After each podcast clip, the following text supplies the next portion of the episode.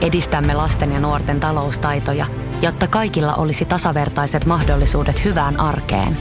Otetaan yhdessä tulevaisuus omiin käsiimme ja rakennetaan siitä parempi. Meillä on jotain yhteistä. OP-ryhmä. Osuuspankit, OP-yrityspankki, OP-koti ja Pohjola Vakuutus ovat osa OP-ryhmää.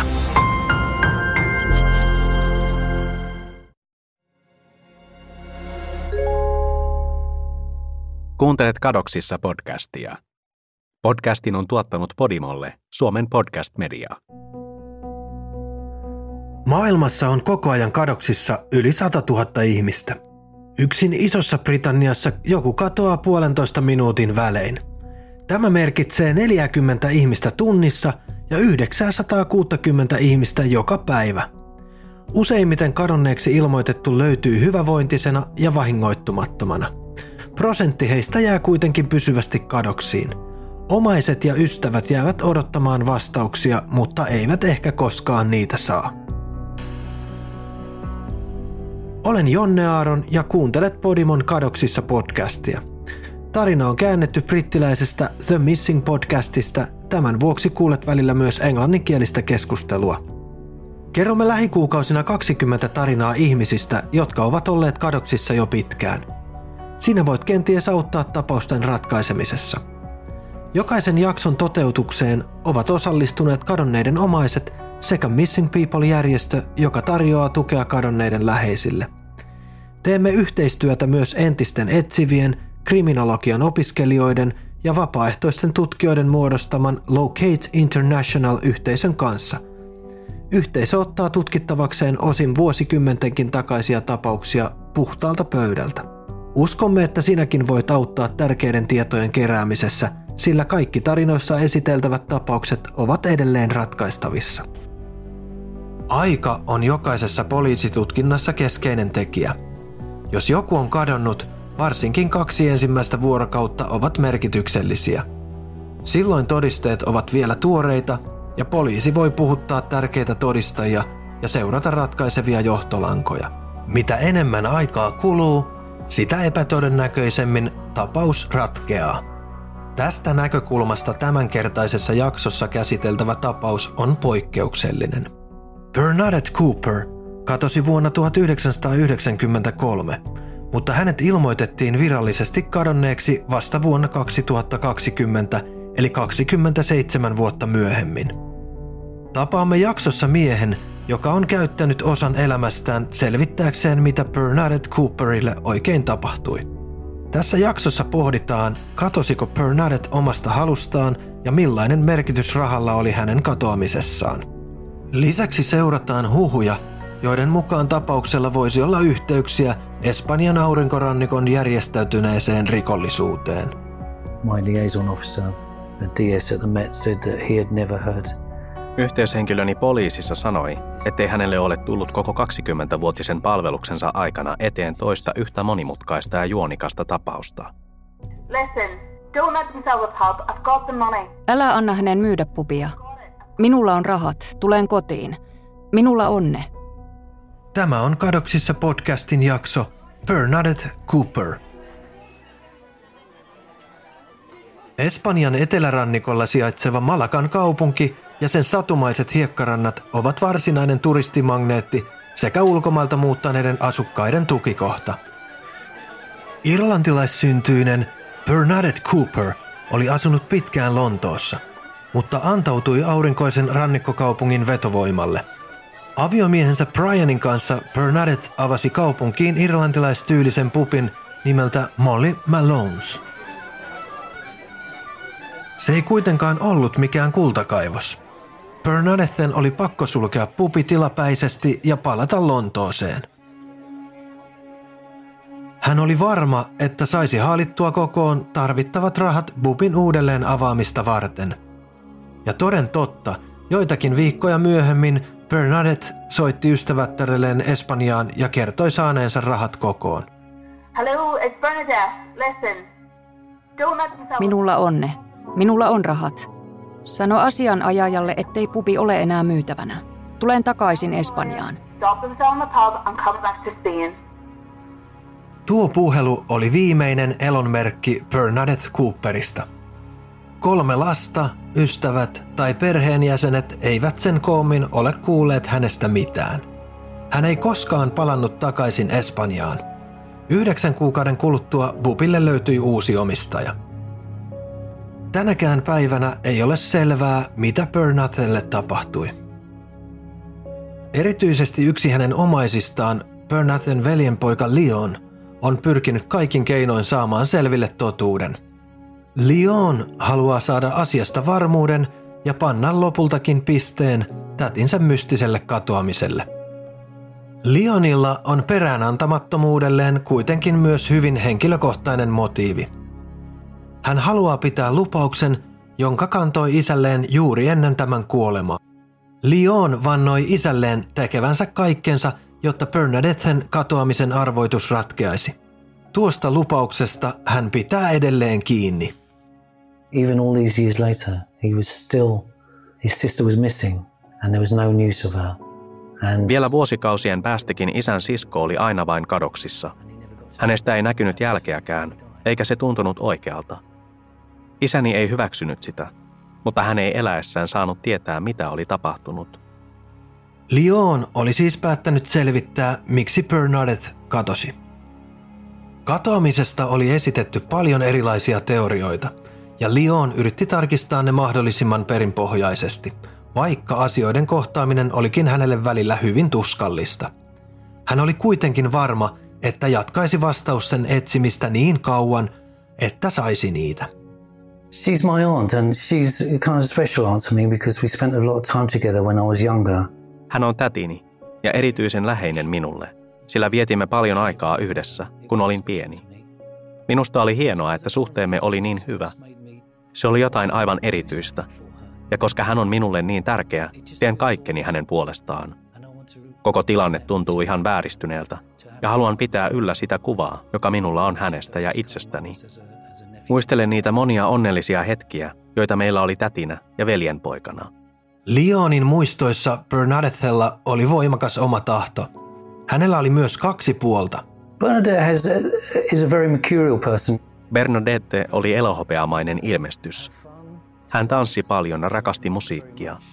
Hän ei välttämättä kaivannut muiden seuraa voidakseen pitää hauskaa. Toisinaan hän oli hyvin rento ja hänen kanssaan oli todella hauskaa. Joskus hän taas oli aika surumielinen. Se oli tyypillistä Bernadettea. Hän häilyi kahden ääripään välillä.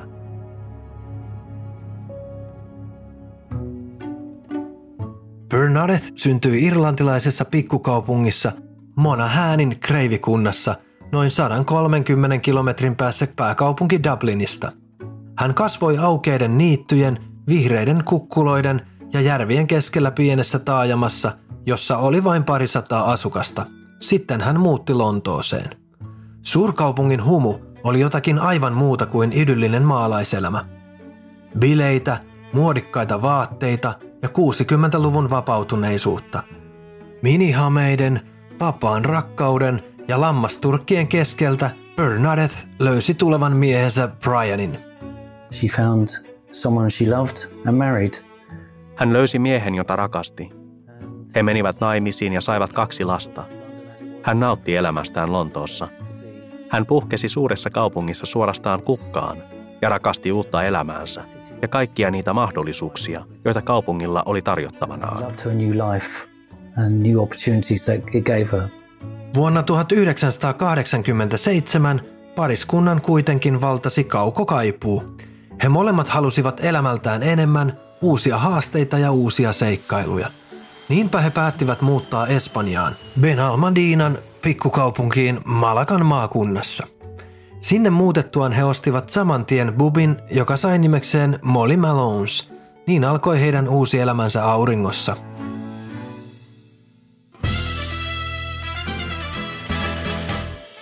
very much a surprise to everyone in the family, but also, you know... Se oli yllättävä käänne ja suuri yllätys koko perheelle, mutta annoimme hänelle täyden tukemme.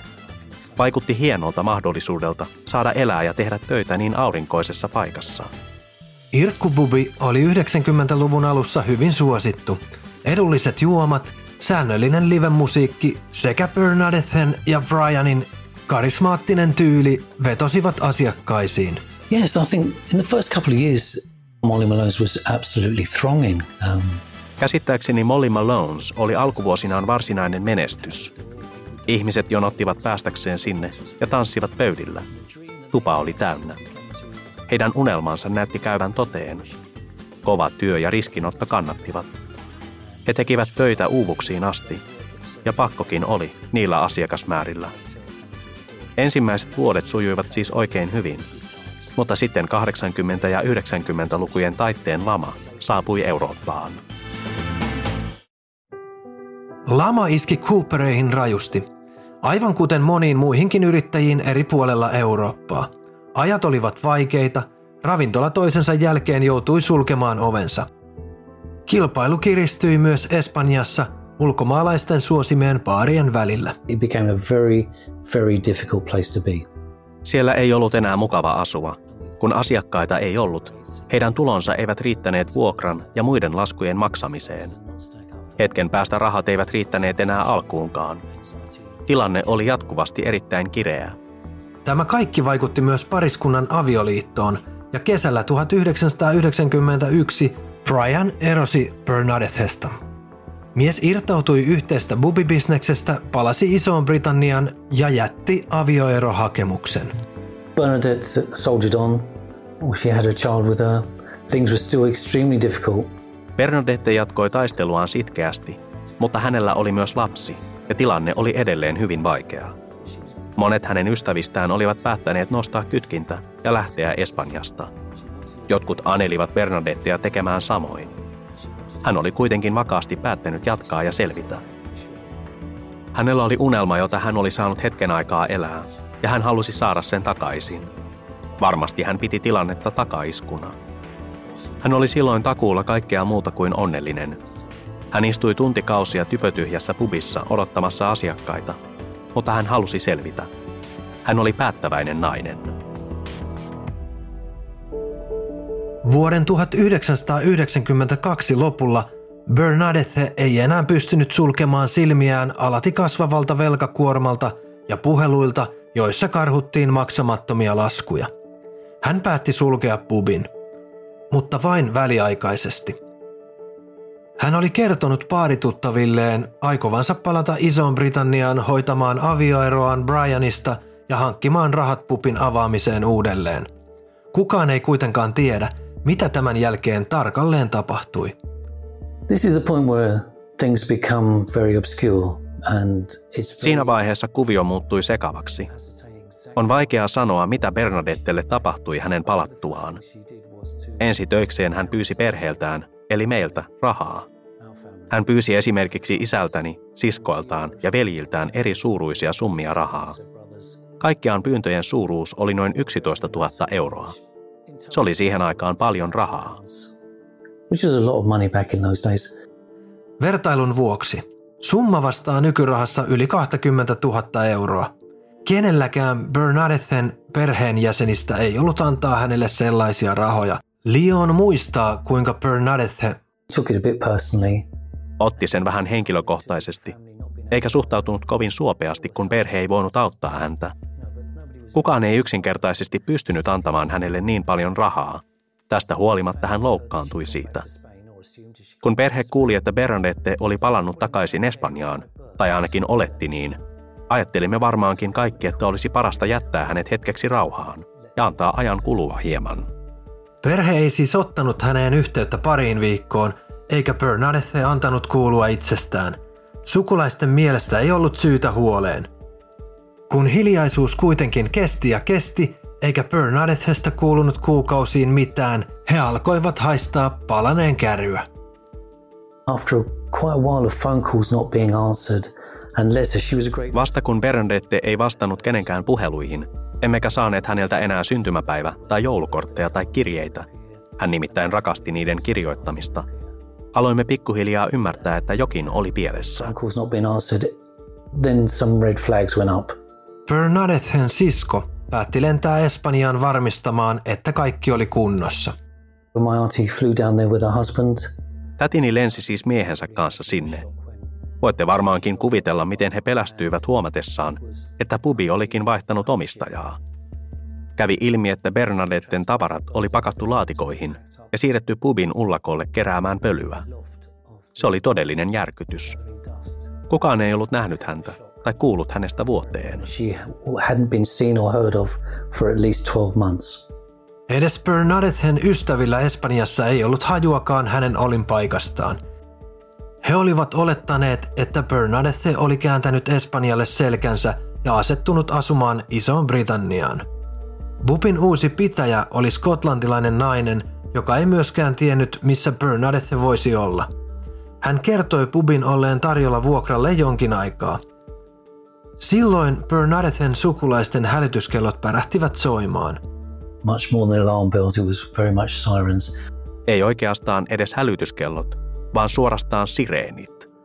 Bernadetten sisko ja tämän mies alkoivat saman tien haastatella seudulla asuvia irlantilaisia, muita pupinpitäjiä ja baarien omistajia. Bernadetten ystäviä ja ystävien ystäviä. He puhuivat kaikkien kanssa, keitä ikinä keksivät. Kävi ilmi, ettei kukaan ollut nähnyt Bernadettea sen jälkeen, kun hän oli noin vuotta aikaisemmin lähtenyt Espanjasta. Once the news spread and filtered back to my family in the UK, obviously they Kun uutinen levisi ja tavoitti muun perheen Isossa Britanniassa, sukulaiset tarttuivat heti toimeen ja soittivat Bernadetten ex-miehelle Brianille kysyäkseen, mitä oikein oli tekeillä. Brian kertoi entisen vaimonsa palanneen Espanjaan, eikä tiennyt mitään muuta. Hän ei ollut kuullut tästä mitään, eikä aikonut myöskään olla yhteydessä. Kaikki vastasivat samoin. Kukaan ei ollut nähnyt Bernadettea eikä kuullut hänestä. Hänen perheensä oli epäuskon vallassa. it was a, mystery and not one they were enjoying at all. Pidimme tilannetta arvoituksena, mutta ei mitenkään hauskana sellaisena. Se ei ollut mikään TV-stä tuttu mysteeri, vaan tuli paljon lähemmäksi. Se oli henkilökohtaista ja järkyttävää. Aloimme joutua todenteolla paniikkiin. Aina kun katsoo jotain tositapahtumiin perustuvaa sarjaa tai kadonneista kertovaa ohjelmaa TVstä, niissä sanotaan, miten tärkeitä ensimmäiset 24 tai 48 tuntia ovat tapahtumien selvittämisen kannalta. Jos aikaa on kulunut jo vuosi, jäljet ovat ehtineet kylmetä aika tehokkaasti.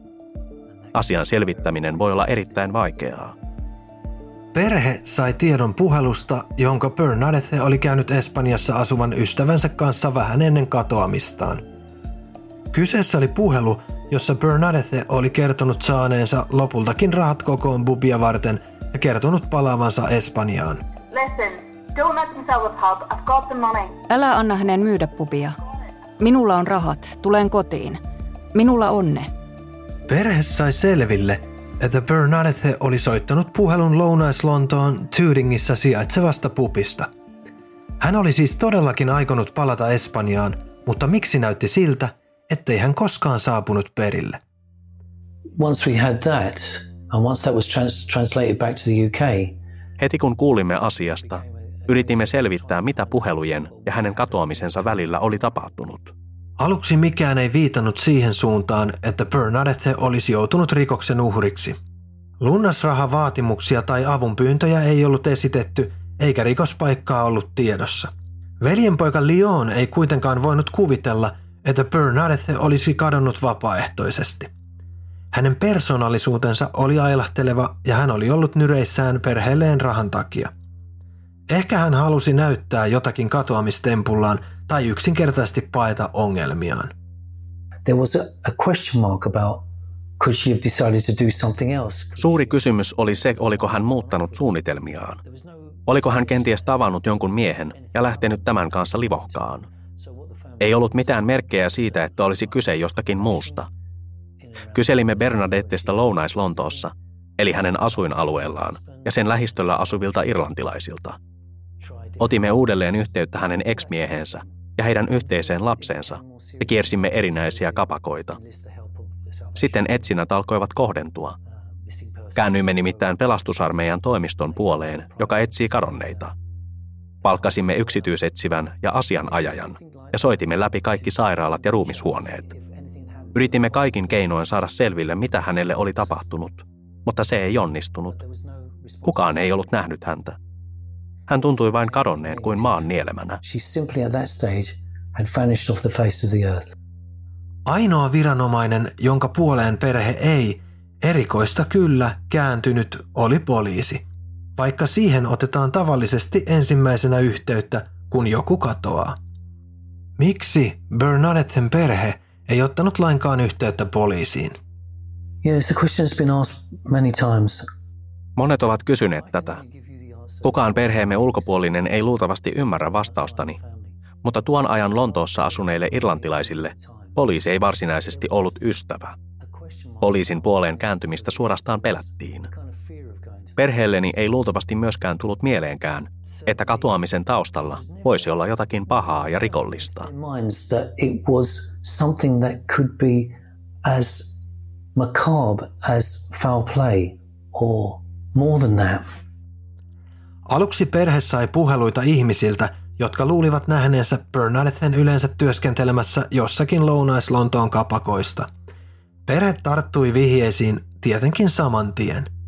We would scope out those pubs for three or four nights running, just sitting there waiting for her to turn up. Kiersimme baareja kolme neljä yötä peräkanaa. Istuimme ja odotimme, että hän ilmaantuisi näkyviin. Niin ei kuitenkaan käynyt. Eräs ihminen, jonka kanssa äskettäin puhuin, sanoi kuitenkin osuvasti, että kadonneita etsittäessä ei ole turhia reissuja. Jokaista johtolankaa on vain seurattava, vaikka se ei johtaisi mihinkään. Sekä isäni että minä odotimme näkevämme tätini jonakin iltana baaritiskin takana. Odotin jonkinlaista iloista jälleen näkemistä, mutta sitä ei koskaan tullut. Lukemattomien kapakkakierrosten aikana kaikilla pyöri silmissä kuva Bernadettesta soittamassa ystävälleen Tootinglaisesta pupista. Hän oli sanonut saaneensa kokoon bubin pelastamiseen tarvittavat rahat. Oliko hän saanut rahat joltakulta ja jos oli, niin keneltä? Oliko kyseessä 11 000 euron summa, jota hän oli pyytänyt perheeltään? Jos oli, mitä rahoille oli tapahtunut? If you look at, uh, you know, a divorce settlement, that couldn't have taken place because there wasn't enough time to get. On muistettava, ettei siihen aikaan ollut olemassa mitään ositussopimusta, sillä avioero ei vielä ollut lainvoimainen. Avioparin talokin oli vielä yhteistä omaisuutta. Rahat eivät siis voineet tulla peräisin talon myynnistä. Lisäksi siihen olisi tarvittu paljon aikaa. Kaikki on edelleen yhtä suurta arvoitusta. Jotta se ratkeaisi, jonkun on ilmoittauduttava ja kerrottava, mistä Bernadetten rahat olivat peräisin. Siihen aikaan 11 000 euroa ei ollut mikään pikkuraha. Inflaatiokehitys huomioon ottaen, se oli suuri summa. the money, if one follows the money, that would give a very, very interesting answer. Jos oletetaan, että Bernadette olisi todella saanut rahat kokoon, voisiko olla mahdollista, että hän olisi päättänyt aloittaa rahoilla uuden elämän sen sijaan, että olisi sijoittanut ne suljettuna olleeseen bubiinsa? Vai oliko 11 000 euroa jollekulle riittävän suuri summa satuttaa häntä tai ehkä jopa tappaa hänet? Kuva, jonka Lyon on itselleen maalannut Bernadetten katoamisyöstä 10. tammikuuta 1993, on kaikkea muuta kuin ruusuinen. It was not the Ritz, that bar, let's put it that way. It was a bar of some repute. Sanotaan nyt vaikka niin, että se pubi ei ollut mikään Ritz. Sillä oli tietynlainen maine. Sanoisin, että suurin osa asiakkaista vaikutti melko epäluotettavilta. Bernadette oli ilman muuta suurisuinen. On täysin mahdollista, että hän olisi viinilasi kourassaan kertonut asiasta suureen ääneen, ja joku on voinut kuulla sen. Niinkö todella tapahtui? Kuuliko joku pahantahtoinen henkilö sattumalta Bernadetten puhelun, sai vihje suurista rahoista ja tarttui tilaisuuteen? I know for a fact, and this is not saying anything against mom, that she was catnip to men. En sano tätä pahalla, mutta tiedän varmuudella, että tätini veti miehiä puoleensa kuin hunaja ja nautti saamastaan huomiosta. On hyvin mahdollista, että joku kiinnitti hänen huomionsa, tai että hän siirtyi seuraavaan baariin, tai että hän tutustui matkallaan johonkuhun. Kaikki on aivan yhtä mahdollista. Ja sen jälkeen rahojen suhteen on voinut tapahtua jotakin pahaa. Mitä hänelle ikinä onkaan sattunut, rahat ovat voineet olla siihen syypää. Tai ehkä kaikki kävikin aivan toisin. Olihan esimerkiksi 90-luvun filmitähti Shirley Valentine kyllästynyt lähiöelämään ja päättänyt ottaa elämälleen uuden alun Kreikan saaristossa. Voisiko olla niin, että Bernadette halusi yksinkertaisesti aloittaa uudelleen kariutuneen avioliiton ja taloushuolien jälkeen mahdollisesti uuden kumppanin kanssa? It's kind of a romantic ideal, isn't it? As I said to you, you know, she was a very individual character, so Aika romanttinen ajatus vai mitä? Kuten sanottu, hän oli aika omalaatuinen luonne. Siksi pidän täysin mahdollisena, että hän tapasi jonkun ja päätti spontaanisti valita aivan toisenlaisen elämän. Tästä vaihtoehdosta olemme ilman muuta puhuneet. En tiedä, onko se tyypillistä ihmisille, joiden läheinen on kadonnut jälkiä jättämättä. Perheelle on ollut vaikeaa kuvitella, että Bernadetten katoamisen takana olisi jotakin suurempaa. Halusimme uskoa, että Bernadette on vain toiminut itselleen tyypilliseen tapaan. Tutustunut uuteen mieheen, rakastunut korviaan myöten ja ratsastanut hänen kanssaan auringon laskuun. Tässäkin teoriassa on kuitenkin omat heikkoutensa. Jos oletetaan, että Bernadette hävisi vapaaehtoisesti, hän olisi varmasti kuitenkin ilmoittanut itsestään jossain vaiheessa, vaikka se olikin 90-luvun alussa vaikeampaa kuin nykyisin. And the thing to remember about all of this is that we're, we're in 1992 stroke 1993. There are Ei pidä unohtaa, että tapahtumat sijoittuvat vuosiin 1992 ja 1993. Silloin ei ollut matkapuhelimia eikä samanlaista nettiä kuin nyt. Tietokoneet eivät olleet yhtä yleisiä kuin nykyään. Ulkomaille soittaminen oli hyvin hankalaa, samoin sen selvittäminen, miten se edes tapahtuu. Maailma tuntui silloin äärettömän suurelta. Hän saattoi olla ihan missä tahansa, ja hänelle oli saattanut sattua ihan mitä vain. Tämä oli meille suuri arvoitus. Meidän perheellä ei ollut henkisessä eikä älyllisessä mielessä välineitä tai kapasiteettia miettiä sitä, missä kaikkialla maailmassa hän olisi saattanut olla. where on earth she could be.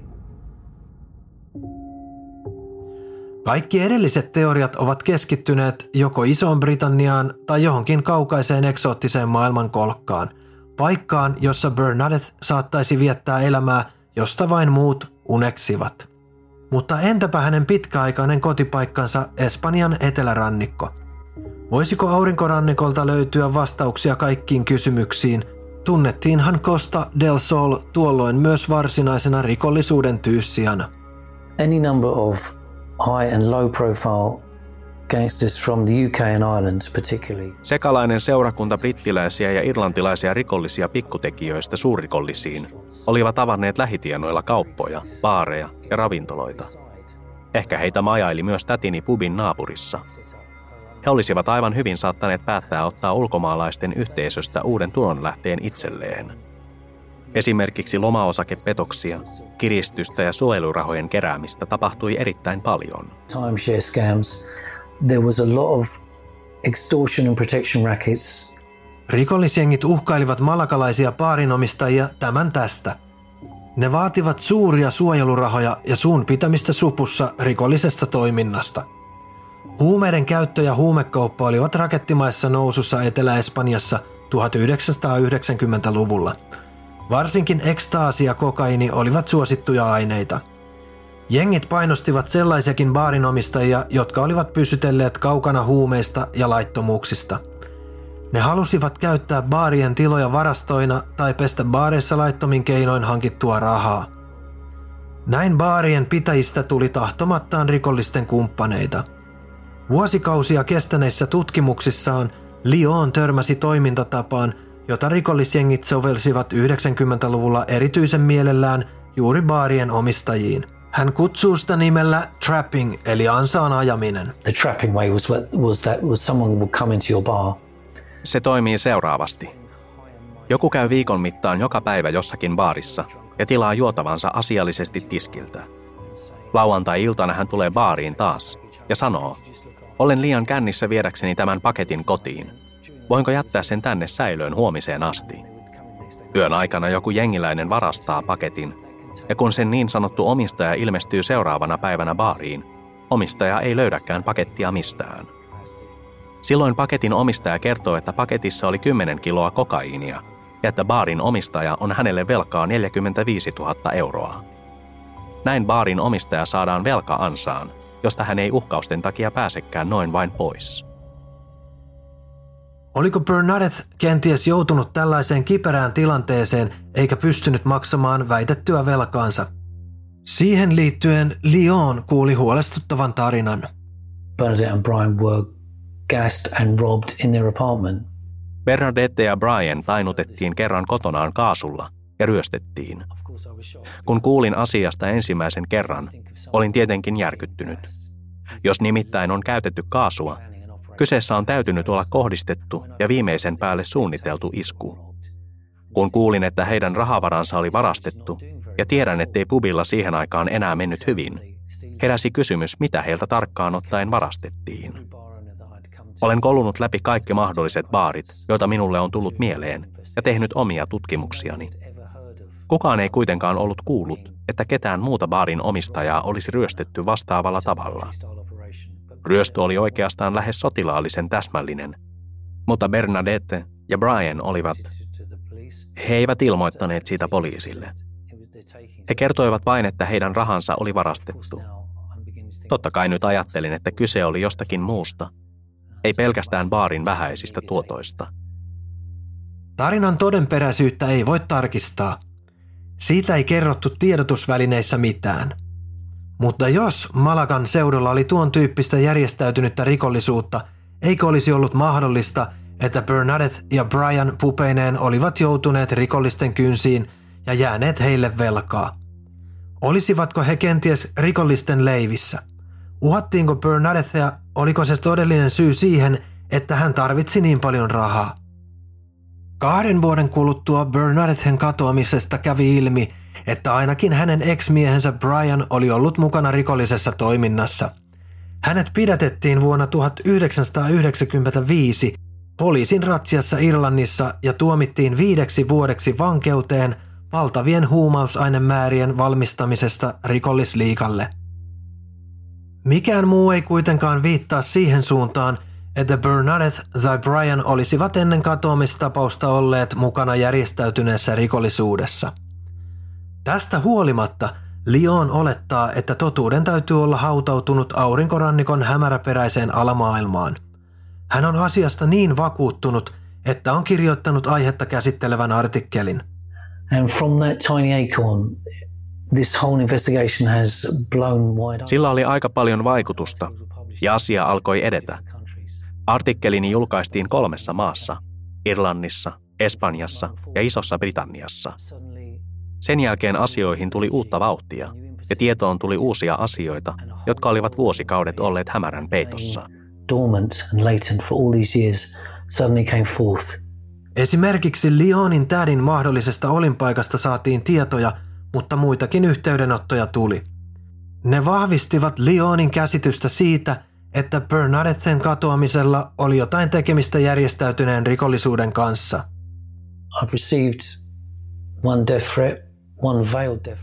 Sain tappouhkauksen ja peitellyn tappouhkauksen.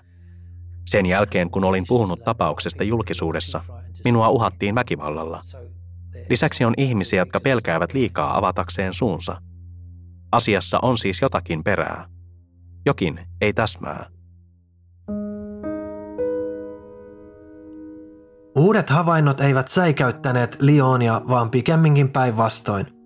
Ne vain kannustivat häntä entistä kovemmin selvittämään, oliko Bernadette sotkeutunut rikolliseen toimintaan. Lionille perhe on tärkeintä maailmassa ja käsitys vain vahvistui hänen isänsä kuoleman myötä. My father was dying and if there only be plus sides to Isäni oli kuolemaisillaan, ja jos asiasta etsii jotain hyvää, niin se, että sain viettää hänen viimeiset elinpäivänsä hänen vierellään. Pitelin hänen kättään ja puhuin hänen kanssaan. Hän ei itse enää pystynyt puhumaan paljonkaan, mutta hän käytti elekieltä. Hän puristi minua kädestä sen merkiksi, että oli vielä elossa. Juuri ennen kuin hän kuoli, lupasin hänelle, että jatkaisin Bernadetten etsimistä, enkä koskaan antaisi periksi. Hän ei pääsisi unohtumaan. Juuri sitä lupausta lunastan nyt. Tietenkin annoin lupaukseni hyvin tunteellisella hetkellä, poikkeustilanteessa. Ymmärsin kuitenkin hyvin nopeasti, etten voisi perääntyä lupauksestani. Arvelisin, että muillakin, jotka etsivät kadonnutta läheistään, on samanlainen tilanne. Jos kerran on alkanut etsiä ja tajunnut, ettei ole muuta vaihtoehtoa kuin jatkaa loppuun asti, se on vain pakko tehdä. Sillä jos ei itse tee sitä, kuka muu tekisi? Because if you don't do it, if one doesn't do it, who else is going to do it? Leonin tilanne on vastaava kuin monien muidenkin kadonneiden omaisten. Hän ei vain voi lopettaa tätinsä etsimistä. Asia on hänen takaraivossaan aina ja kaikkialla. I've walked into bars, I've walked into restaurants, I've been in foreign countries. Ulkomaillekin olen jatkuvasti valppaana. Katselen ympärilleni huoneissa, baareissa, ravintoloissa ja toivon, että törmäisin häneen sattumalta. Ajattelen häntä koko ajan. Oletan, että elämä on samanlaista kaikilla niillä, jotka ovat joskus menettäneet jonkun tällä tavoin. Ihan kuin olisi tullut ammutuksi ja luoti olisi koteloitunut kehon sisään. Tunne on aina läsnä ja kalvaa sisintä. Luoti on aiheuttanut vahingon, joka aiheuttaa koko ajan pientä kipua ja epämukavuutta. Tunne ei häviä koskaan. Jonkin ajan kuluttua Leonin oli tunnustettava itselleen, ettei hän pystyisi löytämään tätiään omin voimin. Hän tarvitsi siihen muiden apua. Viittasi hän moni asia rikokseen. Vuonna 2020 hän lopulta otti yhteyttä poliisiin. Well, they seem to sort of think, maybe it was just a bit of fantasy, I'm not sure. Ensin poliisit ajattelivat, että keksin kaiken omasta päästäni. Kun olin puhunut Scotland Yardin kanssa puhelimessa, he ymmärsivät aika pian, että asiassa voisi olla jotain perää. Yhteyshenkilöni poliisissa sanoi, ettei hänelle ole tullut koko 20-vuotisen palveluksensa aikana eteen toista yhtä monimutkaista ja juonikasta tapausta. Nyt poliisi tutkii Bernadette'n katoamista. Myös me haluamme auttaa tapauksen ratkaisemisessa. Moni tärkeä kysymys on vielä vastaamatta. Keihin Bernadette oli yhteydessä juuri ennen katoamistaan vuonna 1992. Missä hänet nähtiin viimeisen kerran? Sanoiko kukaan silloin tai nyt, että olisi halunnut aiheuttaa Bernadettelle vahinkoa? Oletamme, että joku tietää vastaukset näihin kysymyksiin. And that's where we are today with um, a police investigation. Nyt tilanne on tämä. Poliisi tutkii tapausta ja uudet tiedot voivat johtaa uusille jäljille. Toivon, että tästä on apua ja että saamme lopulta vastaukset, joita olemme 28 vuotta etsineet. Loppujen lopuksi ratkaisevaa ei ole, onko ihminen ollut kadoksissa päivän, viikon tai kuukauden tai melkein kolme vuosikymmentä. It becomes even more imperative that we find out what happened to her. She deserves that. Tärkeää on saada selville, mitä hänelle on tapahtunut. Sen hän on ansainnut. Kaiken sensaatiohakuisuuden ja kaikkien rikollisten ja roistojen keskelläkään emme saa unohtaa, että kyse on ihmiselämästä. Yhden naisen henki on panoksena. Se täytyy aina pitää mielessä. Totuus odottaa tuolla jossakin.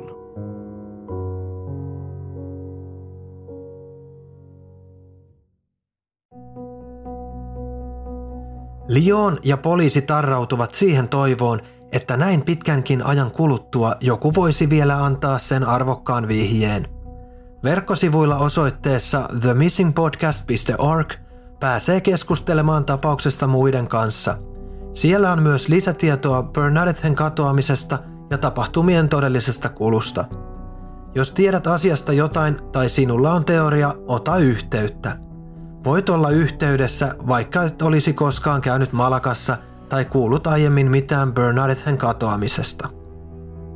Sivuilla on myös keskustelufoorumi, jolla Locate Internationalin tutkijat esittävät kysymyksiä, julkaisevat päivityksiä ja teorioita sekä jakavat muiden kuuntelijoiden antamia vihjeitä. Kuulija voi ottaa yhteyttä myös Missing People hyväntekeväisyysjärjestöön, joka tukee vuosittain satojen kadonneiden perheitä – Järjestöllä on auttava puhelin ihmisille, jotka kaipaavat tukea kadonneen etsinnässä tai aikovat kenties itse kadota. Järjestön yhteystiedot löytyvät verkkosivuilta. Kadoksissa on käännetty brittiläisestä englanninkielisestä The Missing podcastista. Sarjan on alun perin tuottanut Podimolle What's the Story Sounds. Kaikki tapaukseen liittyvät linkit ja materiaalit ovat saatavana internet-osoitteesta themissingpodcast.com www.yle.org.